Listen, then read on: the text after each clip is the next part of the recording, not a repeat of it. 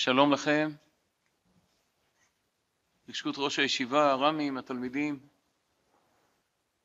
אה, הנושא שאני רוצה לעסוק בו זה לעסוק במהותה של ירושלים. הנחת היסוד של השיעור שכל עיר חשובה בארץ ישראל יש לה מהות משלה. יישר כוח, תודה רבה על כל הטוב. כל עיר יש לה מהות משלה. ואני רוצה לנסות לעמוד בהתחלה, בחלק הראשון של השיעור, על מהותה של ירושלים. אה, אחר כך, לקראת ההמשך של השיעור, אני רוצה לנסות להראות איך המהות הזאת באה לידי גילוי בסופו של דבר גם בדור שלנו, ומה בעצם המשמעות העמוקה לצורך העניין של יום שחרור ירושלים. תמיד שיש דפי מקורות, אני מקווה שיש לכם. אני, אני, אני רוצה להתחיל בדברים של הרב קוק. הרב קוק על המשנה במנחות שאומרת שהעומר היה מתיר את התבואה החדשה במדינה ואת ה... ושתי הלחם המקדש, לוקח את המשנה הזאת ודורש אותה דרישה מדהימה. והוא כותב כך, ושוב לקחתי משפטים בודדים, נשמה אחת היא המחיה את המדינה ואת המקדש בישראל. האחדות המהותית של המדינה והמקדש תבואו בעצם נשמתנו. רק השיגים אשר נדבקו בנו מדרכי הגויים הם המגורמים לטועים באיזו תקופה קצרה לחשוב שיוכל להיות אצלנו תוכנית של מדינה שאינה תוכנית של מקדש, או תוכנית של מקדש שאינה של מדינה. במילים אחרות הרב מבין שמדינה ומקדש זה בניין אחד. שיש לו שתי קומות, אבל זאת אחדות אחת. והאחדות האחת הזאת של מדינה ומקדש, יש, אנחנו יודעים את זה בתוך עמנו, רבים וטובים שמבינים שהם ממש רוצים מדינה בלא מקדש. יש רבים וטובים שרוצים מקדש בלא מדינה. ובעצם אפשר להגיד ששתי הקבוצות הללו שוללות את עצם המבנה הזה שיש מקדש ומדינה.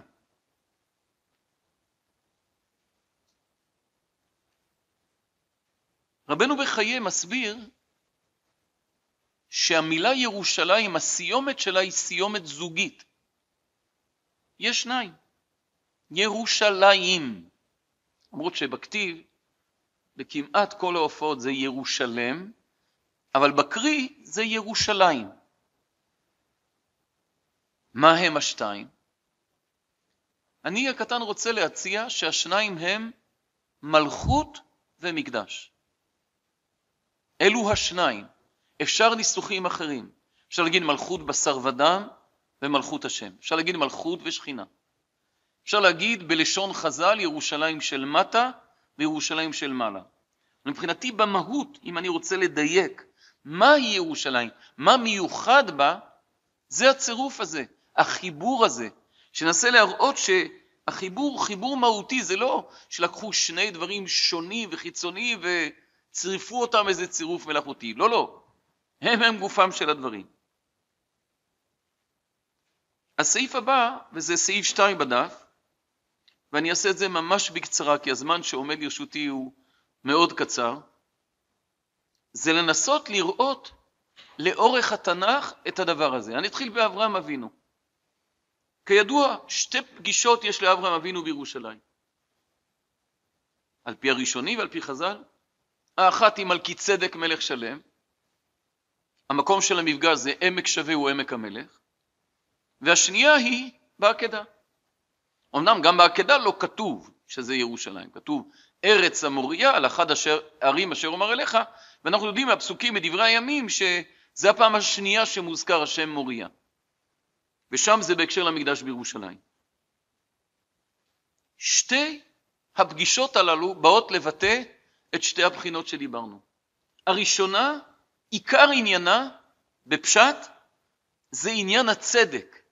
מופיע שם אברהם, אז הוא עוד נקרא אברהם, מול מלך סדום ומלך שלם, והוא בוחר באופן מובהק להתקשר עם מלך שלם ולקבל לברכותיו ולא לשתף פעולה עם מלך סדום בכלל. וכידוע לכם, אתם יודעים את דברי הנביאים, שכשרוצים להגיד שירושלים השחיתה את מעשה עד קצה, אז כסדום היינו, כעמורה דמינו.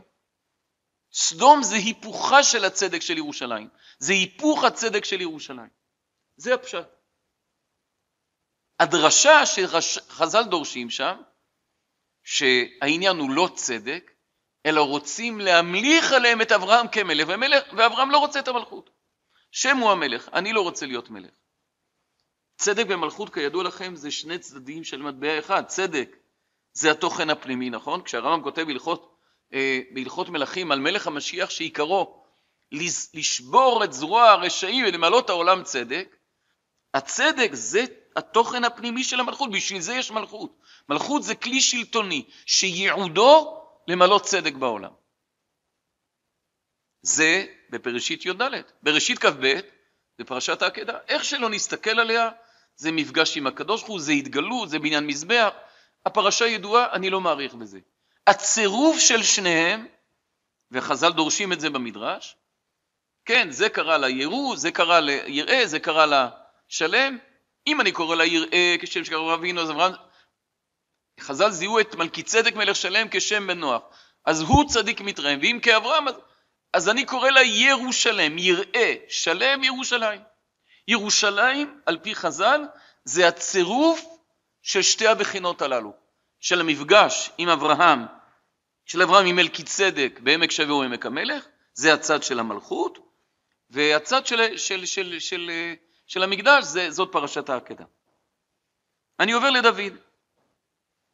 המעשה הראשון המשמעותי שדוד המלך עושה כמלך על ירושלים, זה להעלות את הארון לירושלים. מה זה אומר? פסוק דברי היומים אומר שלא דרשנוהו בימי שאול. אהרון נמצא בקריית יערים כבר עשרים שנה. ודוד איכשהו מבסס את מלכותו בירושלים, הדבר הראשון שהוא עושה זה להעלות את הארון. מה זה אומר להעלות את הארון? זה אומר שהשלטון שלו איננו רק שלטון מלכותי, אלא שצריך להיות בעיר הבירה מיד כלי הקודש המרכזי של המקדש, הארון. זאת התשובה הפשוטה. זה מה שמביא את דוד להראות את הארון ירושלים. תראו בטובכם, מי שיש לו תנ"ך, נפתח את שמואל ב' פרק ט"ו, שלפחות קצת לעיין בתנ"ך בשיעור במעט הזמן שעומד לרשותנו. אני קורא במרד אבשלום, אני מזכיר את הרקע, אבשלום מורד בחברון, דוד בירושלים, דוד לא רוצה להתעמת עם אבשלום, עוזב את ירושלים. ואני שואלת שאלה, מה עושים עם אהרון?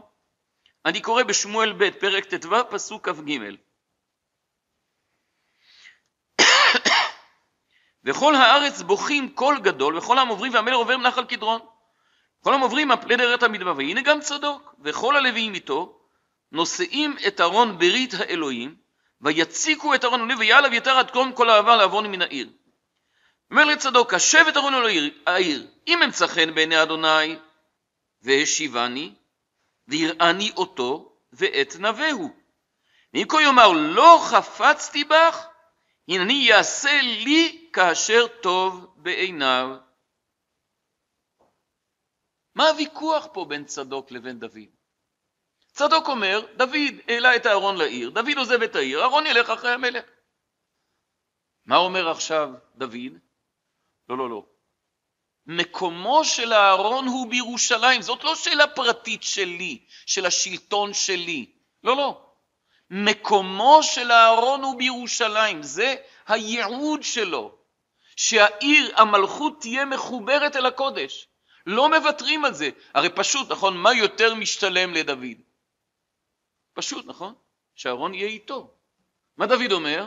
לא, לא, לא. אהרון לא יהיה איתי. אהרון יהיה אבשלום, הכוונה אהרון יהיה בירושלים. אז הוא אומר, אם אמצא חן בעיני השם, ויראני אותו ואת נבהו. ואם כה יאמר לו, חפצתי בך, הנה, הנה יעשה לי כתוב בעיניו, אבל אהרון יישאר בירושלים. הנה, זו דוגמה מופלאה שאנחנו רואים שבניגוד לאינטרס הפרטי או אפילו המלכותי של דוד, דוד מוותר על מנת שאהרון יהיה בירושלים. צד השני של המטבע, אני מדלג אחורה לשמואל ב' בפרק ז', הרי אני משוכנע שאם הייתי בא ושואל אתכם למה דוד לא בונה את הבית, אז התשובה הפשוטה הייתה שהוא שפך דמים רבים, נכון? זה כתוב פעמיים בדברי הימים, לא כתוב בספר שמואל. לא כתוב בשום מקום בספר שמואל שדוד שפך דמים רבים. יש פרק שמופיע גם בשמואל, גם בדברי הימים, אני עכשיו מתייחס לשמואל ב' בפרק ז', ואני רוצה להתעכב מפסוק י"א ואילך, ברשותכם. ולמן היום אשר ציוויתי שופטים על עמי ישראל, והנתיחותי לך מכל אויביך, והגיד לך אדוני, כי בית יעשה לך אדוני, כי ימלאו ימיך, ושכבת את אבותיך, והקימותי את זרעך אחריך, אשר יצא ממך ויחונית ממלכתו, הוא בי לשמי, וכוננתי את כיסא מלכתו עד עולם, אני מדלג ברשותכם לפסוק ט"ז, ונאמן ביתך וממלכתך עד עולם לפניך, כיסאך יהיה נכון עד עולם. אז מה הולך פה? דוד מבקש לבנות בית. שם אומר לו, תראה, יש לי תנאי לזה שאתה תבנה לי בית. שאני אבנה לך בית לפני שאתה בונה לי בית. מה זה אני אבנה לך דוד בית? שושלת מלכות. הבן שלך ימלוך אחריך. למה זה כל כך חשוב? למה להתנות את בניין הבית בבניין שושלת מלכות? הבית, כידוע, זה מעבר ממציאות זמנית למציאות קבועה, נכון? זה החידוש הגדול של ימי דוד ושלמה, שבעצם ייבנה בית במקום קבע, כן, בלשון תהילים קל"ב, פה אשב כי הביתיה, כן, זה בניין עדי עד, זה המקום. אומר השם לדוד, התנאי זה שושלת קבועה. מה, למה זה שושלת קבועה? כי שושלת קבועה זה יציבות של המלכות. זה הבן שמולך אחרי אביו, והנכד אחרי הבן, והנין אחרי הנכד. אין תעודת ביטוח גם ככה, אבל זה לפחות מאפשר לצפות שיהיה באמת המשכיות, שיהיה קביעות. ולכן מלכות קבועה היא תנאי לבניין הבית. אני רוצה ברשותכם להתעכב בעוד פסוק אחד שהוא פסוק מרתק, מלכים א', כן, לא שאחרים לא מרתקים, כן? מלכים א', פרק ח', פסוק ט"ז, זה כבר ימי שלמה, ומה השם אומר לשלמה? מן היום אשר הוצאתי את עמי את ישראל ממצרים, לא בחרתי בעיר מכל שבטי ישראל לבנות בית, להיות שמי שם, ואבחר בדוד להיות על עמי ישראל. אתה מישהו רוצה להסביר לי מה כתוב פה? התחיל ב... לא בחרתי בעיר, והשלים ב... בחרתי בדוד. מה הקשר בין א' לבין ב'? לא בחרתי בעיר, בחרתי... בחרת במלך במקום לבחור בעיר? בבקשה. אני חושב שלא. לא, הסוגיה שקשורה במנוחה ונחלה היא סוגיה בפני עצמה, וכידוע, ארבע דעות הגמרא במזרחים מביאה. לא. יוסף ודוד זה, קש... זה קשור לשילה בירושלים, בהחלט. כאילו, אם הייתי צריך להשלים את הפסוק, כן, מה הייתי כותב? לא בחרתי בעיר, בחרתי בדוד, בסוגריים, והוא יבחר בעיר. איזה עיר הוא יבחר? ירושלים. זה מאוד מרתק שבדברי הימים שם זה מפורש, לא בחרתי בעיר, בחרתי בירושלים, בחרתי, ב, בחרתי בזה. במלכים לא. עד כאן, ומכאן שהקשר הפנימי בין מלכות בית דוד לבין ירושלים, קשר יסודי, אנחנו מיד נראה את זה בחז"ל. עכשיו תראו, סוגיית שלמה היא סוגיה מרתקת. אגב, כל, כל, כל פסקה פה זה שיעור, אז אה, אני, אני אומר את זה בקצרה. מי שזוכר את מלכים א' פרקים ו' ז' ח' יודע דבר מאוד מעניין, מאוד תמוה, מאוד תמוה. פרק ו' מתחיל בבניין הבית, בשלט של הבית, פרק ז' בתחילתו בבית המלך, ובהמשכו בהשלמת הבית.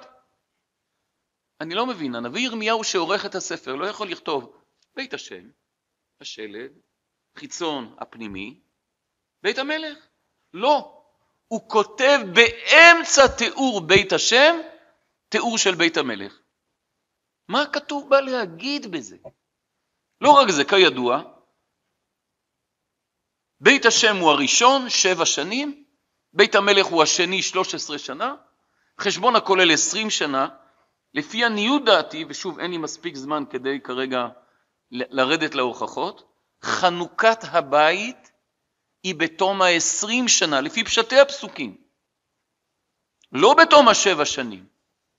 יש פה יחידה אחת, שיש לה שתי קומות, בית השם ובית המלך. בית השם ובית המלך. יחידה אחת, שתי קומות. בתום היחידה הזאת חונכים את הבית. עכשיו אפשר לחנוך את הבית, כי יש מלכות קבועה, כמו שדיברנו בשמואל בן פריה ז', ויש מקדש. מצוין. אז בתום ה-20 שנה חונכים את הבית, את בית השם יחד עם בית המלך. מרתק. כולכם בוודאי מכירים את הפסוק בדברי הימים א', נעיין בו, פרק כ"ט, פסוק כ"ג.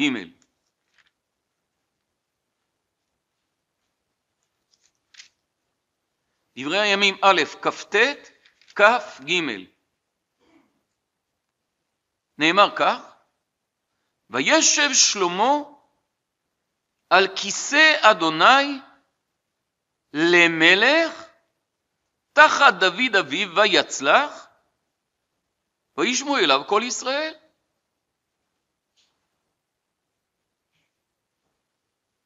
מה הולך פה?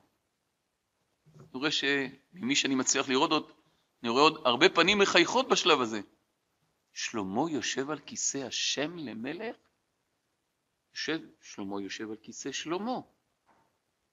שלמה יושב על כיסא השם למלך? איך זה יכול להיות? מה, זה דבר נורא. ש... הפסוק נאמר לשבחו של שלמה, שהוא יושב על כיסא השם למלך. איך זה יכול להיות שזה נאמר לשבחו של שלמה? אם הייתי אומר בהגזמה, כל ספר אורות של הרב קוק מקופל בפסוק הזה, שמלכות ישראל היא כיסא השם בעולם. אתה רוצה לגלות את מלכות השם בעולם, כיסא ישראל, כיסא מלך ישראל, הוא זה שמגלם, מגלה את המלכות של הקדוש ברוך הוא. לכן שלמה יושב על כיסא השם למלך, ולכן זה נאמר לשבחו. וזה נקודת שיא, שמלך ישראל יושב על כיסא השם למלך. מציאות, היינו מאוד שמחים להתקרב למציאות הזאת, שמלך ישראל יושב על כיסא השם למלך. דבר אדיר, ענק.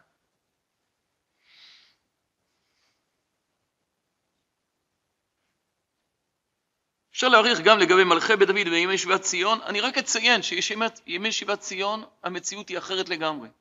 יש מקדש בלא מלכות, מתחילים ממקדש, יש מלכות מסוימת, כידוע בדברי הרמב"ם בהלכות חנוכה בימי בית חשמונאי, וזהו, אין מלכות בבית שני.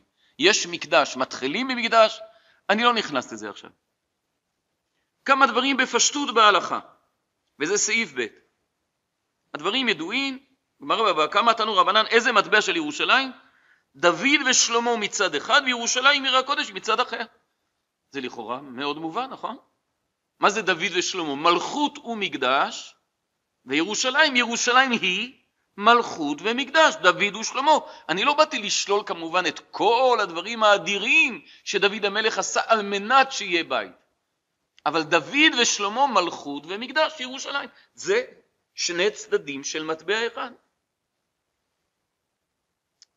זה מאוד מעניין שיש יש מחלוקת בין ירושלים לבבלי, אני, אני לא ניכנס אליה לגבי ברכת בוני ירושלים. אבל דבר מאוד מרתק, שבחתימת בוני ירושלים, אנחנו מצרפים גם מקדש וגם מלכות בית דוד ביחד באותה ברכה. מה הקשר? אומר רבך פה, תסתכלו בסעיף ב', אין כיסא השם שלם, אלא כשכיסא דוד על מכונו בירושלים. ברור הצירוף הזה. כי זה ממין אותו עניין, זה לא שני דברים שונים או סותרים או שאין ביניהם קשר. מלכות בית דוד ומקדש וירושלים זה דבר אחד. ולכן יכולה להיות ברכה שכוללת את שני הדברים השונים הללו. בברכת המזון, וזה נפסק בשולחן ערוך, בגמרא בברכות, כל שלא אמר הוא מלכות בית דוד ובבני ירושלים לא יצא ידי חובתו. עכשיו, אני עובר ברשותכם לסעיף ג' כתבתי הכותרת המלכות ככלי קודש. אלו דברים ידועים, אבל בכל אופן אני רוצה לחדד אותם. הבאתי בעיקר בלשון הרמב"ם, כשמעמידין המלך, מושכין אותו בשמן המשחה שנאמר, ויקר שמואל לפח השמן ויצוק על ראשו וישקהו. מאחר שמושכין המלך, הרי זוכה לו לבניו עד עולם, שהמלכות ירושה שנאמר, למען יאריך ימים למלכתו ומנה בקרב ישראל. זה חידוש עצום. אסור לעשות שום שימוש זר בשמן משחת קודש. מה, המלך הוא לא זר? התשובה היא לא. בתורה אין לזה זכר. אין דבר כזה בתורה שמושכים מלך בשמן המשחת. בנבואה זה משהו אחר. בחז"ל זה משהו אחר. אבל מה זה בא ללמד? כל המחלוקת הגדולה בין התנאים, בפסוקים, תנאים, אמוראים, ראשונים ואחרונים, האם מלכות בשר ודם היא לכתחילה או לא, יש לה פה ביטוי מובהק. מושכים מלך ממלכי בית דוד בשמן המשחת. תראו את ההלכה הבאה. אין מושכים מלכי ישראל בשמן המשחת ובשמן אפרסמון. ואין ממנים אותם בירושלים עולם אלא למלך ישראל מזרע דוד, ואין מושכים אלא זרע דוד. זה מאוד מעניין, נכון? זרע דוד בירושלים. לא ממלכת ישראל. ממלכת ישראל זה לא שמן המשחה, זה שמן אפרסמון, ולא מלכות בירושלים. אבל מלך דוד, שמן משחה ובירושלים. ואולי השיא של העניין, זאת ההלכה הבאה, ואסור לכל אדם לשאול כל הזרה, ואין ישיבה בעזרה למלכי בית דוד בלבד שנאמר, ויבוא המלך דוד וישל לפני השם והסנהדרין יושבים בלשכת הגזית, לא יושבים בחזייה של חול. כהן גדול לא יושב בעזרה. מה פתאום שמלך יושב בעזרה, גבעת? מה שייכת לו העזרה? אני לכם, כשהמלך עוזיהו בדברי הימים בפרק כ"ו נכנס להקטיר קטורת, מה אומרים לו הכהנים? תלך מפה, זה לא שייך לך בכלל. מה, מלך יכול לשבת בעזרה? איך זה יכול להיות? אלא אם כן אנחנו מבינים שהמלך הוא זה שמגלם בעולם את מלכות השם. זה ייעודו, זה תפקידו, זאת מהותו. המלך מייצג בעולם את מלכות השם. לכן רק הוא רשאי לשבת בעזרה, אף אחד אחר לא. זה מאוד מוסבר. ואני מזכיר לכם, נכון? הרמב"ם כותב, לא הבאתי את זה במקורות, אבל זה דברים ידועים, נכון? שכמלך יושב על כסף מלכותו, הוא כותב לעצמו ספר תורה ועוד ספר, ושיאמו כל ימי חייו, הרמב"ם מפרט, כל מקום שהמלך הולך, ספר תורה עמו. תחשבו, היינו זוכרים עכשיו שנכנס פה המלך, ספר תורה צמוד. מלך הולך לטייל בשבת עם הילדים, ספר תורה צמוד. הולך למשפט או למלחמה, ודאי ספר צמוד. מה זה אומר מלך עם ספר תורה צמוד? שכל ייעודו בעולם זה שהתורה בסופו של דבר תתיישם, תתגשם במלכות שלו. זה ייעודו, בשביל זה הוא בא לעולם. לכן יש מצווה מיוחדת על המלך, לכתוב ספר תורה ושיהיה עמו כל ימי חייו.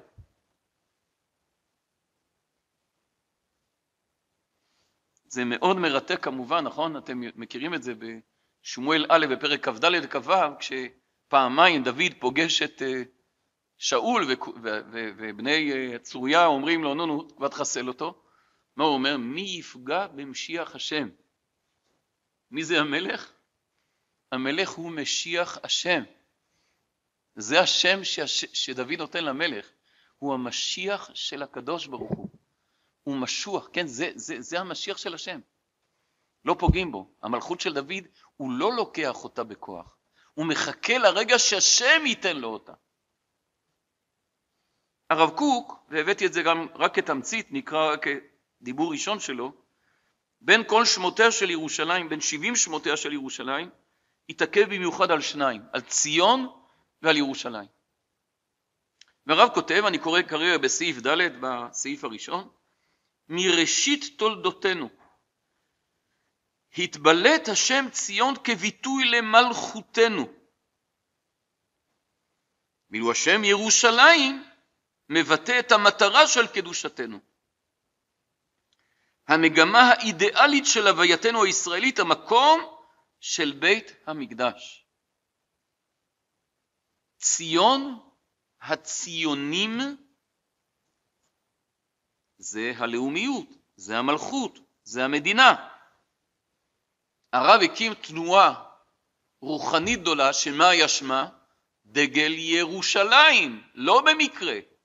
כביכול המקדשיות, זה הרצון של הרב. מי שזוכר את, את, את, את דברי הרב קוק במהלך האידאות, הרי כל הרעיון בנוי על זה שאחרי שייבנה הצד החומרי של האומה, בסופו של דבר תבוא הגאולה על ידי התיקון השלם, על הצד הרוחני שישלים אותה. דגל ירושלים זה הצד המקדשי שאמור להשלים את הצד המלכותי. ברשותכם, עכשיו אני רוצה לעבור לדורנו. וחשוב לי להמחיש את הדברים, כי לפי עניות דעתי, קודם כל, אני כמובן נוגע בדבר, ואני אשמח אם, אה, אם חושבים אחרת, ש... הרב יצחק זה בסדר, שאם חושבים אחרת, שאני ממש אשמח שתגידו. כשאתם חושבים אחרת, אז uh, הזדמנות נפלאה שתגידו, בסדר? ואם אתם רוצים להוסיף על דבריי, אני אשמח. בסוף אולי אני אתן זמן למי שירצה או לשאול או להוסיף או לחלוק, בשמחה רבה. אבל אני רוצה קצת להתעכב אני רואה את החלק השלישי שכתבתי בין תש"ח לתשכ"ז ממלכות למקדש. אולי תרצה לכתוב סימן שאלה, אחרי זה כתבתי אותו. אבל אני, אני, אני אסביר. אני, אני באמת רואה את uh, מה שמתרחש מתש"ח ועד היום, בדיוק את המהלך הזה, ממלכות למקדש, ואני אסביר. תש"ח הדברים יחסית פשוטים. מה זה פשוטים? הם uh, מופלאים בקנה מידה שקשה לתאר. אבל בתש"ח הייתה מלחמה אדירה על ירושלים. קודם כל כמובן יש הכרזה על המדינה. אני מזכיר שזה כל כך לא היה מובן מאליו. וכל כך הרבה אנשים ניסו לשכנע את בן גוריון שזה עדיין לא העיתוי המתאים. האם שמעתם פעם משפט כזה, שזה לא עיתוי מתאים עכשיו? זה לא העיתוי. הקים מדינה. טוב, מה עם ירושלים? מי שמכיר קצת את תולדות מלחמת העצמאות, אחד החידושים העצומים של בן גוריון היה המלחמה הבלתי מתפשרת על ירושלים. מי שמכיר את מבצע נחשון, זה מבצע ראשון מסוגו, שבו מגייסים כוחות ורקם מכל הגזרות, האלופים חשבו שהזקן כבר אה, לא בעניינים. 1,500 רקם, בשלב ההוא אין נשק, אין רכבים, ועכשיו על ירושלים 1,500, זה, זה, זה מטורף. ולא רק שפורצים את הדרך, אלא גם פורצים את הצדדים של הדרכים. כלומר, את אותם כפרים שכל הזמן מאיימים על השיירות, מחליטים סוף סוף לטפל בהם. ומצליחים להגיע לירושלים, חסדי השם. כל ההתעקשות הבלתי מוסברת של בן גוריון על לטרון, שלושה קרבות עקובים מדם, שלא הועילו, שכולם נכשלו. דרך בורמה, מערכה בגוש עציון. מבחינת בן גוריון, אם אין ירושלים, אין מדינה. אבל חייבים מאוד להגדיר, ירושלים הכוונה לירושלים המערבית. מה זה הכוונה המערבית? בלא העיר העתיקה, בלא הר הבית, בלא הר הזיתים, בלא עיר דוד. ירושלים המערבית נלחם כאריה. אגב,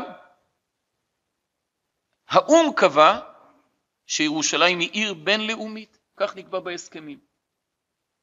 בכסלו תש"י, כלומר שנה וחצי אחרי הכרזה למדינה, אוסטרליה, אחת המדינות הידידות של ישראל, מעלה מחדש באו"ם את העניין של לעשות את ירושלים כעיר בינלאומית.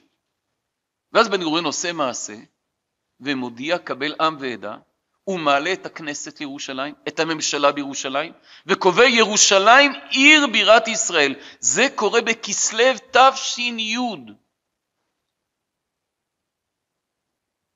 הנה, זאת ירושלים. ירושלים היא עיר מלכות ישראל, עיר בירת ישראל במלוא הדרה, וזה נקבע באופן סופי בשלב הזה. כסלו תש"י. ואז, מתש"ח, 19 שנה.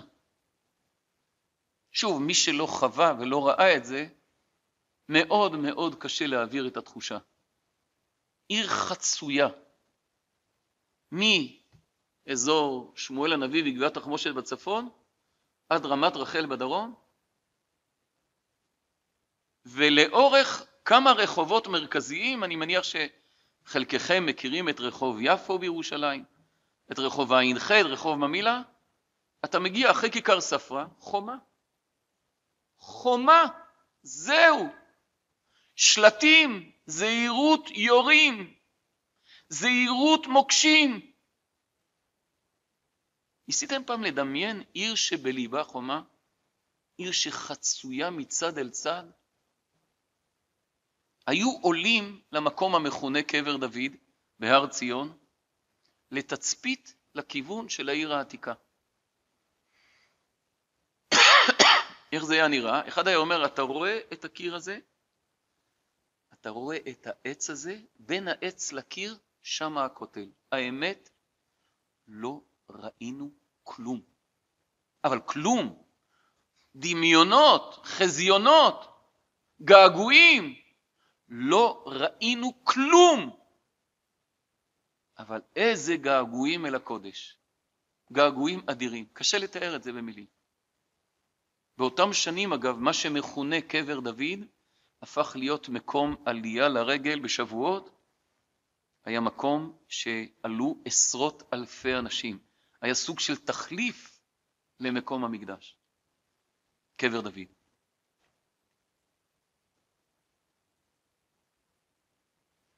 אני מגיע ליום העצמאות תשכ"ז. כידוע, אני מניח שהדברים מפורסמים, ליל יום העצמאות, ישיבת מרכז הרב, הרב צבי יהודה זצ"ל, כל שנה יש שיחה, נכון, של ראש הישיבה בליל יום העצמאות. הרב יצחק, יש פה שיחה של ראש הישיבה ליל יום העצמאות? אותו דבר, מרכז הרב. שיחה של ראש הישיבה כל שנה. 19 שנה הוא נותן שיחה בליל יום העצמאות. ואז הרב צבי יהודה מתחיל לתאר את הלילה של החלוקה. מה זה הלילה של החלוקה? אני מדבר, מדבר על י"ז כסלו תש"ח, מה שקרוי בעיתונים כ"ט בנובמבר, שהיה ליל החלוקה, שכל העם כולו היה בהורות ובאורות ובהורות, והרב צבי יהודה מתאר שהוא בוכה מצער. ואז מה הרב צבי יהודה אומר? את ארצי חילקו. איפה שכם שלנו? שכחנו את זה. איפה חברון שלנו? שכחנו את זה. איפה יריחו שלנו? שכחנו את זה. איפה עברן המזרחי שלנו? שכחנו את זה. זאת שיחה של הרב צבי יהודה, ליל יום העצמאות. ליל יום העצמאות עדיין אין כלום. כמו כל שנה, זה מה שהסברתי. גם בי"ח גם בשנה י"ח, כלומר בתשכ"ו, הוא גם נתן שיחה במרכז הרב בליל יום עצמאות. אותו דבר בתשכ"ז. אבל הוא נזכר בליל החלוקה, ששכולם רקדו הוא בכה. אבל עכשיו, ביום העצמאות, להזכיר את חברון, את שכם, את יריחו. מה זה נבואה? מה זה רוח הקודש? מה, יש לנו אפשרות להבין מה קורה פה? זה מעל ומעבר להשגתנו. גם השיר של נעמי שמר להבדיל למחרת. פתאום להגיע להר הבית, דרך יריחו, מה גם אצלה יש רוח הקודש? עוד אין כלום. במצעד שיש ביום העצמאות בירושלים, מעבירים לרמטכ"ל, ליצחק רבין, זיכרונו לברכה, פתק, תוך כדי המצעד, שהמצרים סגרו את מיצרי טיראן, שמשמעות היא שמדינת ישראל לא יכולה כבר להוציא אוניות מאילת דרומה כי זה חסום. ואז הם נכנסים לחצי האי סיני, ואז כל ידידי ישראל, ארצות הברית, אנגליה, צרפת, כולם נותנים למצרים להיכנס לסיני. בסיני, אני רק אזכיר, משנת תשט"ז, מ-1956 למניינם, בעקבות המלחמה, היה כוח או"ם. כוח האו"ם עזב את סיני, עכשיו נכנסו המצרים לסיני.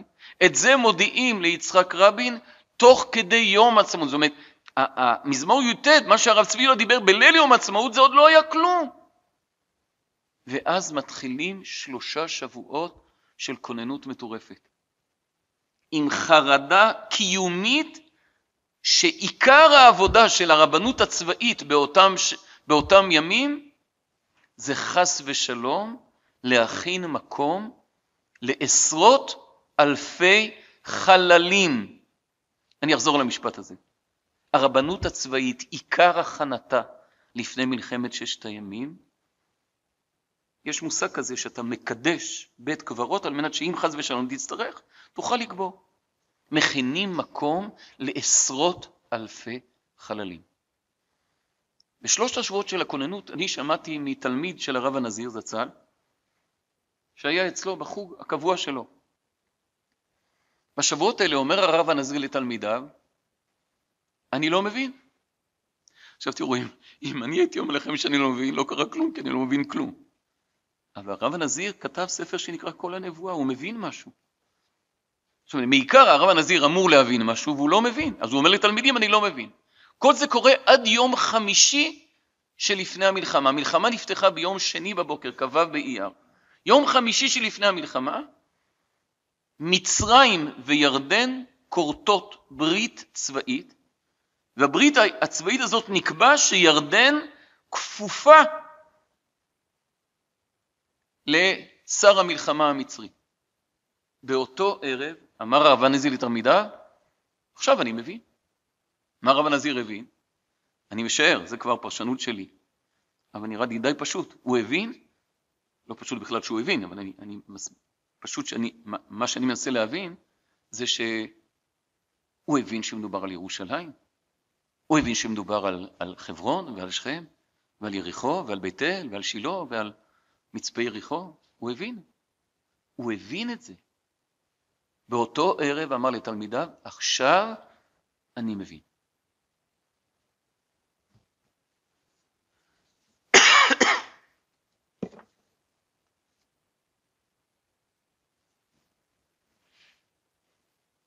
שמעתי מקצין שהיה במפגש הזה.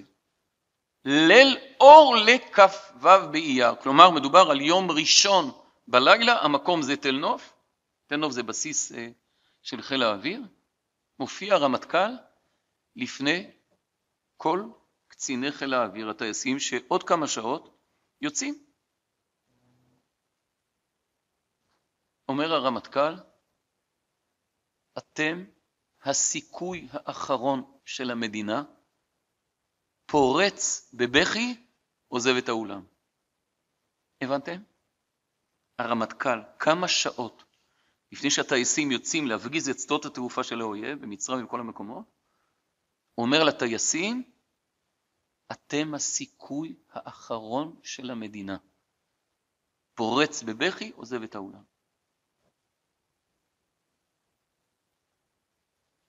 באותו יום חמישי שלפני המערכה, עוזי נרקיס, מפקד אלוף פיקוד המרכז אז, נמצא עם משה דיין על הקסטל ושואל אותו משה, אה, עוזי נרקיס משה, תגיד, ואם הירדני פותחים במערכה, כמה, כמה כוחות אתה נותן לי?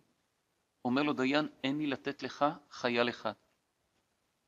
חשוב לי לחדד כמה הייתה חרדה קיומית, לא מה יהיו תוצאות המלחמה. החרדה הייתה, תהיה מדינה או לא תהיה מדינה? זאת הייתה התחושה. בחוץ לארץ אמרו, תשלחו מהר את הנשים ואת הילדים. כאילו שעת חירום מוחלטת. זאת הייתה התחושה של כל אדם. יום שני בבוקר,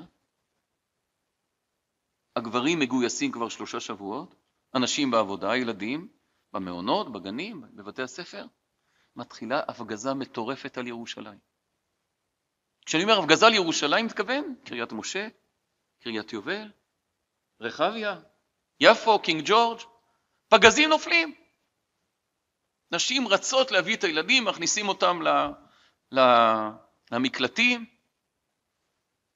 מדינת ישראל מתחננת למלך הירדני שאם אתם לא תפתחו במלחמה, אנחנו לא. דרך ארצות הברית, דרך האו"ם, לא עזר כלום. שעות הצהריים, כידוע, בארמון הנציב, הירדנים כובשים את ארמון הנציב, ומדינת ישראל נאלצת בניגוד לרצונה להיכנס לירושלים. עכשיו אני רק רוצה לחדד, לא, לא, לא כולם, לא, לא כל מי שלא חווה את המציאות הזאת יודע, הגבול עם ירדן מתחיל באזור מחולה, שדמות מחולה, קצת מצפון לעפולה, חדרה, נתניה, כפר סבא, רעננה, בית גוברין, לכיש, ערד, באר שבע, כל זה גבול. לפתוח עכשיו חזית נגד ירדן זה לא רק ירושלים, זה כל מה שקרוי בפינוי יהודה ושומרון. אתם יודעים כמה ערים זה? זה מטורף. ואז כבר באותו יום, חטיבת הצנחנים שחלמה לצנוח באזור אל-עריש, אתם יודעים, צנחן שצונח תוך כדי מלחמה, יש רקע אדום מתחת לכנפיים. התעופפו הרקעים האדומים. תלכו, מה אמרו, אנחנו הגה? מה עכשיו צנחנים, אנחנו נגיע לירושלים? אנחנו יודעים לצנוח, אנחנו יודעים לכבוש. מה, שמו אותנו עם הזקנים האלה בירושלים? אין ברירה. כל חטיבת הצנחנים, 55, עולה לירושלים.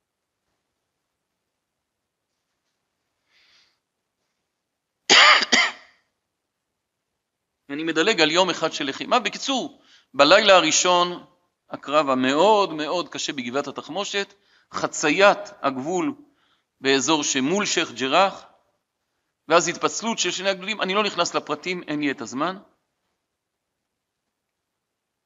המגמה להגיע למוזיאון רוקפלר שנמצא מצפון מזרח לעיר העתיקה, מגיעים לאזור רוקפלר, יום שלישי בשבוע, כ"ז, התארגנות, עדיין אין החלטת ממשלה לכבוש את העיר העתיקה. שר הביטחון דאז, שנחשב, החילונים קוראים לזה חצי אלוהים או יותר מאלוהים, חס ושלום. נחשב דמות, מתנגד לכניסה לעיר העתיקה. אז הייתה, כמו שהזכרתי, ממשלת חירום לאומית, ואז מנחם בגין ועוד אחרים, לוחצים להיכנס לעיר העתיקה. ואז בכ"ז בלילה, כלומר יום שלישי בלילה, יוצאת הסיירת של החטיבה הירושלמית מהאזור של אה, רוקפלר, ואז יש טעות בניווט. אני רק אגיד בסוגריים, אני הייתי במלחמה. אני לא אמרתי עכשיו מיליגרם של ביקורת, תיארתי את המציאות. מדובר על גדולי הנווטים, שם היה קפוסטה, היה מאיר הר ציון, זיכרונו לברכה, וגדולים באמת, מגדולי הנווטים. אבל לילה, אין תוכניות, במקום, מי שמכיר, מיג רוקפלר, לרדת לכיוון הר הזיתים ולטפס להר הצופים שהייתה מובלעת, הם ירדו יותר דרומה לכיוון נחל קדרון, הגיעו לאזור של גת שמנים, ואז הירדנים התחילו להשחיל אותם מלמעלה מהחומה, ואז, ואז קרב חילוץ מאוד מאוד קשה, יש יהודי ישר בשם ישראל שינלר, אשר ינקום דמיו, שממש מסר את נפשו שם בידיים פשוטות, קיבה אנשים, הוא, הוא, הוא, הוא נותר חי מהמערכה, הוא, הוא נהרג במלחמת יום הכיפורים בחווה הסינית, בחור שבעיתונים קוראים לו חרדי, אה, ישראל שינדלר, שם. אבל מה הסתבר? שכל הבעיה הזאת עם החילוץ של, הח... של הסיירת שם, חידד מאוד למפקד הירדני, למג"ד בתוך העיר, בתוך ירושלים, בתוך הר הבית, שהוא עכשיו הוא מוקף סביב סביב, שבוודאי מחר בבוקר כנראה שנכנסים. אז הוא מתקשר למפקד המצרי, ירדנים לא היו נותנים אישור לזה מעולם, לבקש אישור להתפנות. אצל ירדנים זה לא היה עובר. אבל מצרי, מה הוא מבין בגאווה לאומית? בהקשר הזה הוא לא הבין. אתה רוצה להתפנות, אתה מוקף, פצועים, תתפנה. הוא וידא שהדרך ליריחו אכן פנויה, וביום רביעי בבוקר, חמש-שש בבוקר, כל הגדוד שהיה בהר הבית מתפנה מירושלים לכיוון יריחו, לכיוון הירדן. יום רביעי בבוקר מגיע מוטה גור אל הר הזיתים, מסתכל, הר הבית ריק. ריק.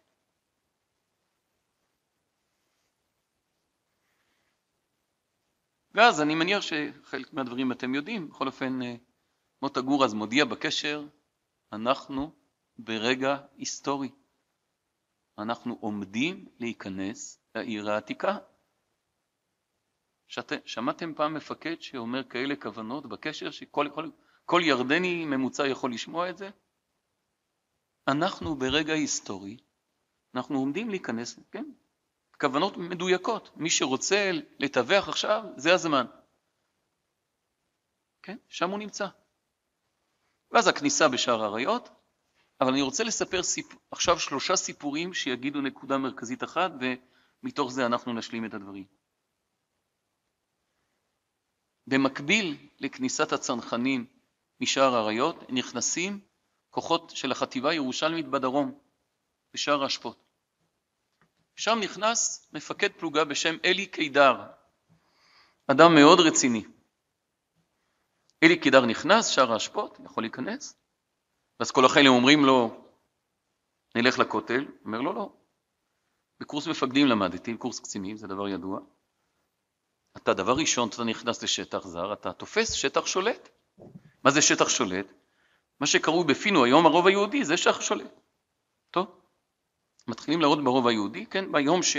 המקום שהיום המדרגות, כן, שעולות מרחבת הכותל לכיוון הרובע, דמיינו ערימה מטורפת של אבנים, ישיבת פורת יוסף שהגג שלה חרב וכל החורבות שם, שהצטברו במשך ה-19 שנה, מתחילים לטפס. ואז אלי אומר, אחרי כמה מאות מטרים, תראו חברים, תיזהרו, עוד 200 מטר יש פה סמטה, אולי מחכה לנו מישהו. טוב? עוברים את הסמטה, אחרי 300 מטר, תיזהרו, יש פה חלון, מה מסתבר? אלי קידר גדל בעיר העתיקה. חי בעיר העתיקה. יצא לשבי בי"ט באייר, תש"ח. הוא הכיר את המקום היטב.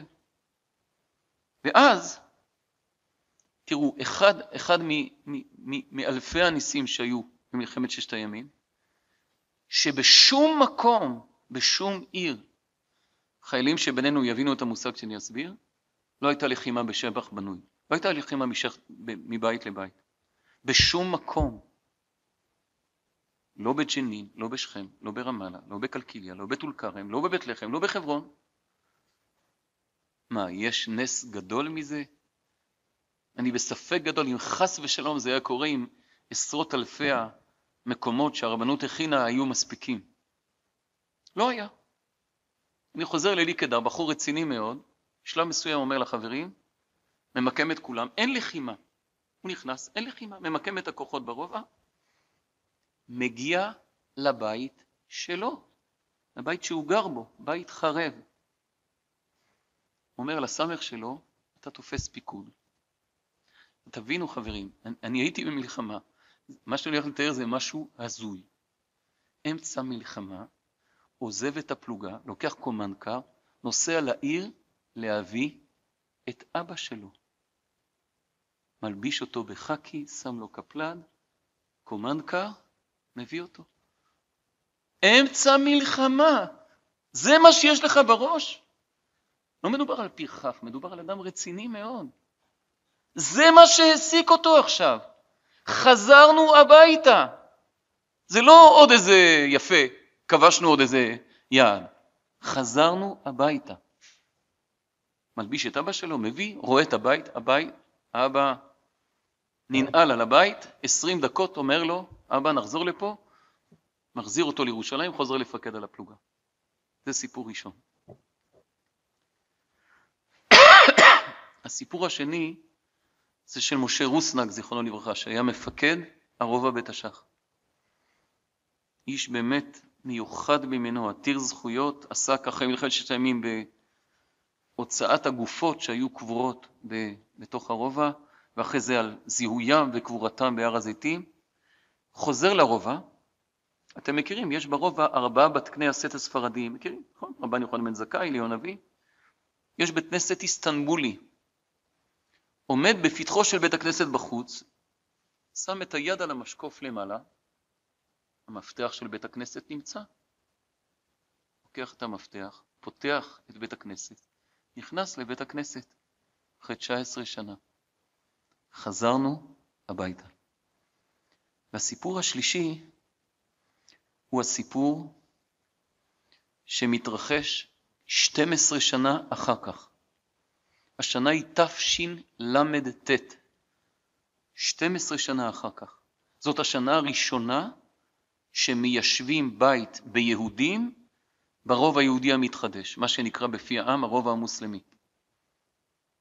מקום שנקרא, מי שמכיר, בית עדת המערביים. זה רחוב מלא חלביה מול שוק הכותנה, מי שמכיר, ליד בית הרב דיסקי, טוב, לא, לא ניכנס לפרטים. בכל אופן, אחרי שנכנסים לבית, יושבים שם אה, אה, בחורים, אברכים, אחרי כמה זמן אחד מציע, אולי נבדוק, אולי מתחת לרצפה יש עוד איזה קומה או משהו שאפשר לבדוק, אולי. בקיצור, חופרים ומגלים שם מקווה טהרה, ולידו חלוק של אישה ונעלי בית. חזרנו הביתה. עכשיו, מה זה אומר חזרנו הביתה? זאת לא רק חוויה שאנחנו לא כובשים שבאים מבחוץ. אני יכול להגיד שאני אה, גם מסייר בשום מקום, בכל חלקי ארץ ישראל. אני לא אורח. אני לא בא לראות מבחוץ משהו מעניין. אני בא לבכות את נחלת אבותיי. זה, זה, בשביל זה אני נמצא פה. לראות את נחלת אבות אבותיי. המשמעות של חזרה הביתה זה לחזור למה שדיברו הנביאים, כי עין בעין יראו בשוב השם ציון. חברים, ראינו את זה במו עינינו, שדברי הנביאים הם, הם, הם דברי חיים, דברי חיים. פגשנו את זה. ברשותכם, אני רוצה טיפה לעיין בנבואה בזכריה בפרק ג'. זכריה, סליחה, בפרק ב'. זכריה, אני מזכיר, ניבא בימי שיבת ציון. והנביא אומר כך, אני קורא בפ... בפסוק ה', זכריה, פרק ב', פסוק ה', ואשא עיניי וערב והנה איש ובידו חבל מידה, ואומר אנה אתה הולך? ומאלי לעמוד את ירושלים, לראות כמה רוחבה וכמה אורכה, והנה המלאך דובר בי יוצא ומלאך אחרי יוצא לקראתו. לרוץ דבר אל הנער הזה לאמור פרזות תשב ירושלים מרוב אדם ובהמה בתוכה. והנה יהיה לה נאום השם חומת יש סביב ולכבוד אהיה בתוכה. הנביא פה מדבר על חיזיון מדהים. שירושלים תהיה כל כך מאוכלסת, כל כך גדולה, שלא יהיה לה חומה אנושית. פרזות תשב ירושלים מרוב אדם ובהמה בתוכה. ירושלים תשב פרזות. מה, למישהו יש ספק ספקה שאנחנו זוכים בדור הזה לראות את נבואת זכריה מתקיימת? אם היינו עכשיו, עכשיו, לוקחים אחד מ-188 החללים של, של מלחמת ששת הימים בירושלים, ואומרים להם בואו אנחנו נעשה לכם סיור אחד איך נראית היום ירושלים. היינו מתחילים באזור של עטרות, וגבעון, וגבעת זאב, ופסגת זאב, והר נוף, ועוברים לאזור הר נוף, ואחרי זה משם היינו עוברים לדרום, לאזור של, של הר חומה וגילו וארמון הנציב, אחרי זה היינו ממשיכים לגוש עציון ומעלה אדומים ובנימין. מה, היו מאמינים שתוך 73 שנה המציאות, לא, לא 54 שנים מאז מלחמת ששת הימים, היו מאמינים? לא היו מאמינים. נבואת זכריה לנגד עינינו. זאת המשמעות העמוקה שחזרנו הביתה. אבל פה אני רוצה לדבר על פער גדול מאוד בין שני דברים. אחד, זה באמת התחושה שחזרה שכינה לירושלים. תחושה שכלשון הנביא, שאנחנו רואים לנגד עינינו מראות מופלאים. לבין התחושה שנשארנו למרגלות ההר. למרגלות ההר. למטה. במה שקרוי בפי העם רחבת הכותל. אני רוצה שיהיה ברור, רחבת הכותל מאוד יקרה לי, אני מאוד אוהב להתפלל בה, א', מצד ההרגשה שרוב עם ישראל קשור אליה, ושניים, מצד ההבנה שזה מקומנו האמיתי. אבל אני רק אשאל אתכם, מישהו הלך פעם לבקר חבר שלו ולא היה בבית, הוא חשב שהוא הלך לראות את הכותל של הבית שלו? מה זה הכותל? מה זה הכותל? כותל זה קיר תמך של הר הבית. הכותל בעקבות מלחמת ששת הימים, במקום להיות מבוא למקדש, הפך להיות תחליף למקדש, במקום מקדש. יש לי חברים מאוד יקרים עומדים בראש הקרן למורשת הכותל. לכותל יש איזו מורשת עצמית, לא קשורה למקדש, לא קשורה להר הבית, יש לה כותל, קרן למורשת הכותל. אני לא מדבר חס ושלום בציניות, אני מדבר בכאב. זה הפך להיות משהו במקום. והשאלה איך לפרש את זה. מצד אחד, באמת חזון הנביאים לנגד עינינו. מצד שני, למרגלות ההר. אז לזה אני רוצה לתת שתי פרשנויות. פרשנות אחת, שבאה ואומרת, הנה, הוכחה, עוד לא הגיע הזמן, לא שייך לנו. בלשון הרבה גדולי ישראל, גם בדור הזה, לקחו את דברי רש"י המפורסמים, גמרא בסוכה, מקדש ירד מן השמיים. רצוי זצ"ל מתבטא, ביחס להר הבית אנחנו נטורי קרתא. תפיסה רוחנית שבאה ואומרת, מקדש, הרמב"ם בתחילת הלכות בית הבחירה נגנז. יש עכשיו מקדש מן השמיים, הכל בא מלמעלה. אני הקטן רוצה להציע הצעה אחרת. ושוב, אין לי שום הבנה בזה. אבל שכביכול הקדוש ברוך הוא אומר, אתם רואים, זאת התחנה הבאה. צריך עכשיו להתכונן אליה. אני בדעה, אני הקטן, ואני מזכיר לכם, אתם רשאים, ואני ממש אשמח אם תחלקו עליי. אני בדעה שעכשיו השעה רבע לחמש, אפשר עדיין להקריב קורבן של בין הערביים. אם יהיה עכשיו איזה יחי תמצא שזה אפשרי, אני לא אהיה שם. למה? כי אני חושב שעם ישראל לא מתחיל להיות שם. מקדש זה לא סיירת.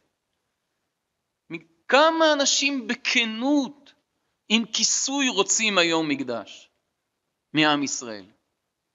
אפס פסיק, אפס, אפס, אפס, אפס, אחד. אולי נסחפתי קצת. כמה באמת רוצים? כמה מבינים מה המשמעות של זה? אני חושב שמעט מאוד. זאת סיבה ראשונה. סיבה שנייה, אני חושב כל מי שיפתח חדשות בימים אלה, מה, שנאת החינם תוקנה? זהו, אנחנו מסודרים. מה שגמרא אומרת, בית ראשון, בית שני, קרוב לאלפיים שנה, זהו. אני ממש חושב שלא. אני ממש מרגיש שלא. שיש לנו המון מה לעשות בזה. עכשיו באמת, מבחינת התפיסה, אני חוזר למה שדיברתי בתחילת השיעור. לכל המודאגים בעוד כמה דקות אני מסיים, בסדר? זאת אומרת, ליתר דיוק אני אפסיק בעוד כמה דקות, אני לא אסיים. אה, מבחינתי, אם מלחמת השחרור היא הצד של המדינה, מלחמת ששת הימים היא הצד של המקדש. זאת החשיפה לראשונה אל הקודש. זאת הקומה השנייה שנתגלתה ממלחמת ששת הימים. מה, זה סתם שיום איחור ירושלים זה רק מי שיש לו כיפות בצבע הזה וציציות תכלת וזקנים בצבע הזה? זה, זה, זה, זה מקרה הדבר הזה? מה שלא אלה שמתנגדים למדינה עם מקדש, או מתנגדים למקדש עם מדינה שלא נמצאים בעסק? למה? כי מה שנחשף זה הקודש, והקודש הוא מאוד מאיים. הקודש הוא, הוא, הוא, הוא, מאוד תובעני, הוא מאוד קשה. האם יש לנו עניין אכן ברצינות לקחת את שני העמודים האלה שדיברתי עליהם, על מלכות ומקדש, ולקחת אותם כמשימה? אז אני רוצה כרגע לציין סדרה של דברים לקראת סוף השיעור, שבדיוק יגידו את הנקודה הזאת.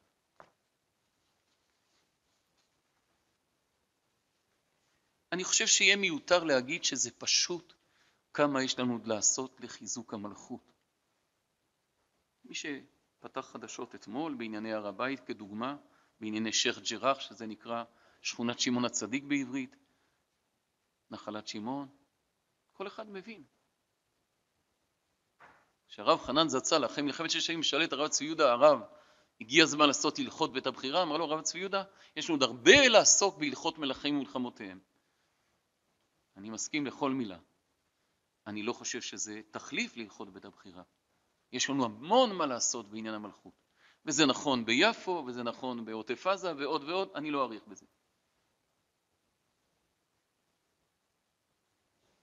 אני רוצה עכשיו לדבר על בניין הקודש, על בניין קומת הקודש. כמה המלכות שלנו מהווה כלי קודש. כמה בתודעה הפרטית של כל אחד מאיתנו, בתודעה הציבורית של ציבור, בתודעה הקהילתית, שהמלכות היא כלי קודש. דמיינו ממשלה ששר החקלאות עכשיו עסוק בענייני מעשר עני ובענייני שמיטה, להכין את השנה הבאה, ובענייני עורלה ובענייני כליים ובענייני... זה תפקידו בכוח. לא במקום כל הצנרות וכל התשתיות, הוא צריך לטפל בכל. אבל גם זה חלק מן התוכנית. וכך שר המסחר, וכך שר החוץ, וכך הביטחון. דמיינו ממשלה שזה הייעוד שלה, שזאת התכלית שלה, שבשביל זה היא נמצאת בעולם.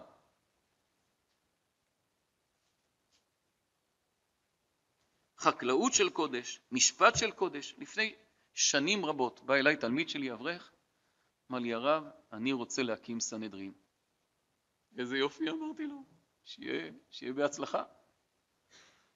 קיצור, אני רואה שיש פה כמה שהם מחייכים, נכון? קיצור, אחרי, אני לא זוכר, שש שנים, שבע שנים, חזר אליי, הוא אומר לי, הרב, הבנתי שזה מסובך העניין. עכשיו, מה זה אומר? אני, אני עכשיו שואל שאלה בכנות. בהשיבה שופטנו, אנחנו נמצאים שם? כמה זה כואב לנו, כמה זה, כמה זה, יש לנו צמאון לזה. שאין סנהדרין, שלא יושבים אחד עם השני ולא מסכימים. אבל לא יושבים אחד עם השני. עם אלה שחולקים בדעתם, עם גדולי דור.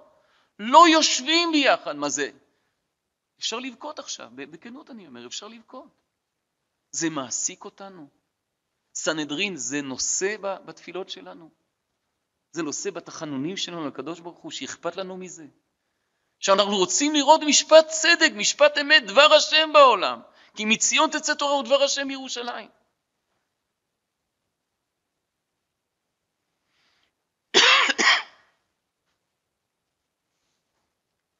בניין המקדש זה לא קירות.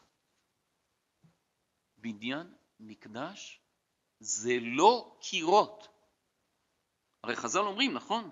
בית חרב החריבו, היכל שרוף שרפו, כמר תחום טחנו. מה באים להגיד לנו? באמת באמת לא הבבלים בבית ראשון ולא הרומי בבית שני, אלא הם שהחריבו. לא, לא. אנחנו החרבנו. החורבן הוא חורבן פנימי. מקדש זאת, זאת הוויה של עם ישראל כולו.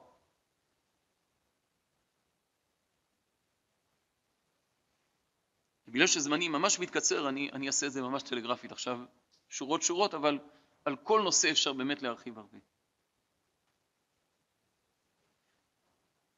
דבר ראשון, אני רוצה לדבר על תרבות המחלוקת, על הדברים המופלאים של הרב קוק, שתלמידי חכמים מרבים שלום בעולם. מה, מה, מה זה לשון, מר... יש הרבה שלום, יש מעט שלום, מה, מה, מה, מה, זה, מה זה הביריה הזאת? מה זה מרבים שלום? אומר הרב שהאמת האלוקית מתגלה בעולם בריבוי אנפין. שכשיש צדדים שונים, מתגלים הצדדים השונים של האמת האלוקית. האמת האלוקית היא רבת פנים, היא לא חד צדדית, היא לא חד, אין לה צבע אחד, יש לה הרבה צבעים. אנחנו נמצאים שם, זאת עבודה ענקית. היכולת לכבד מי שחולק על דעתך, אומר רבי יונתן שזה לא רק, לא רק לכבד, לאהוב את מי שחולק על דעתך, להפריד בין הדעה שלו לבין האישיות שלו, שזה קשה, זה עבודת חיים. אנחנו נמצאים שם. זאת המשמעות. מי שמבין באמת שזה בניין מקדש, מי שמצליח לעבוד על עצמו בדבר הזה, זה, הוא בונה את הבית עכשיו. כי הוא מצליח באמת לאהוב את מי שחושב הפוך ממנו, והוא חולק על דעתו לגמרי. מקדש זאת שפה שאיבדנו, איבדנו את השפה הזאת, את הקשר עם עולם החי, את הקשר עם עולם הצומח, את הקשר עם עולם הדומם, איבדנו את זה. שוב, יכול להיות שבתוככם יש אה, אנשים שעוסקים בחקלאות, וזה, אני חושב שהם יכולים ללמד אותי הרבה. אבל מי שלא, ואני משער שרובנו לא, אז זה לא. אנחנו לא חיים את זה. אבל זה מלא חיים אלוקיים שמתגלים בכל פינה, שאנחנו לא מביאים אותם לידי גילוי לקדוש ברוך הוא, בדומם ובצומר ובחי. כל סוגיית הטהרה, כל סוגיית הקדושה, שדורשות הרבה, הרבה הרחבה כל אחת מהן. העילוי של עולם הדומם, הצומח, החי, למדרגה של חיים אלוקיים מלאים. אני רוצה לדבר על עוד שני מושגים, ואני בזה אפסיק. הראשון זה ציפייה לישועה. כולנו מכירים את הגמרא בשבת, ודברי הר"ן המפורסמים שם, ציפית לישועה בימיך. הרב קוק באורות הקודש אומר, בקטע נפלא שנקרא צפיית הישועה היוצרת, הוא אומר, אני מצטט שם משפט אחד מדבריו, אין ישועה שלמה באמת, אלא אם כן הנושע פועל להופעתה. אני אסביר. נניח שאני עומד פה, או שאני יושב פה על כיסא, שם את הרגליים על השולחן, אומר, ריבונו של עולם, אתה יודע כמה אנחנו מתגעגעים? מה, אתה עושה צחוק? אתה מתגעגע, בוא נראה כמה אתה פועל בשביל זה. מה, סתם רבי עקיבא עומד מאחורי בר כוכבא וכל מחילות המסתור שיש בשפלת יהודה ובכל המקומות? רבי עקיבא גדול עולם! מה, לא היה לו, היה לו חסר מה לעשות? רבי עקיבא, מה הוא מבין? שהמשמעות של ציפייה לישוע זה מה עשית, מה פעלת עם אל. יש לנו, כל יום השם נותן לנו עשרים רבע שעות לחיות. האם אדם יכול להגיד ברוגע, אני הלכתי לישון בלילה כשיש יותר ישוע מאשר כשקמתי? אני, אני משתדל לשאול את עצמי את השאלה הזאת כל יום. לא תמיד התשובה היא, היא, היא מספקת אותי, אבל זאת שאלה נוקבת. האם הוספת ישועה בעולם? האם פעלת עם אל? בשביל מה השם נתן לך עוד עשרים יבשות לחיות? עשית עם זה משהו? קידמת את דבר השם בעולם? השם בעולם עכשיו נמצא יותר בזכותך או שלא? ונקודה אחרונה, כמובן מקדש זה דורש לימוד, לימוד יסודי מאוד של כל ענייני הקודש, אבל התורה בפרשת ראה מחדשת חידוש עצום. שלא כתוב לא בתרומה, לא בתצווה, לא ביקל וקודי. שמה? שהשם בחר מקום לשכן את שמו שם. יש מקום בעולם פיזי שהשם בחר לשכן את שמו. העיר נקראת על שמו. זאת עיר שלו. זה מעסיק אותנו? מעניין אותנו? שיש מקום בעולם שהשם בחר, מכל ארץ ישראל הוא בחר עיר אחת, מקום אחד, לשכן את שמו. מה, איך אנחנו מתייחסים אל המקום הזה? ברגלים, ביומיום, כמה מעבר לזה שאנחנו מתפללים לכיוון הזה, כמה המקום הזה יש לו את היוקר שלו, יש לו את הברכה שלו, יש לו את השפע שלו, יש, יש לנו התייחסות אליו כאל משהו נוכח. רבותיי, אני כבר הארכתי יותר מדי. ממש אם יש שאלות, השגות, רוצים להציג דברים אחרים, אני ממש אשמח. עד כאן דבריי.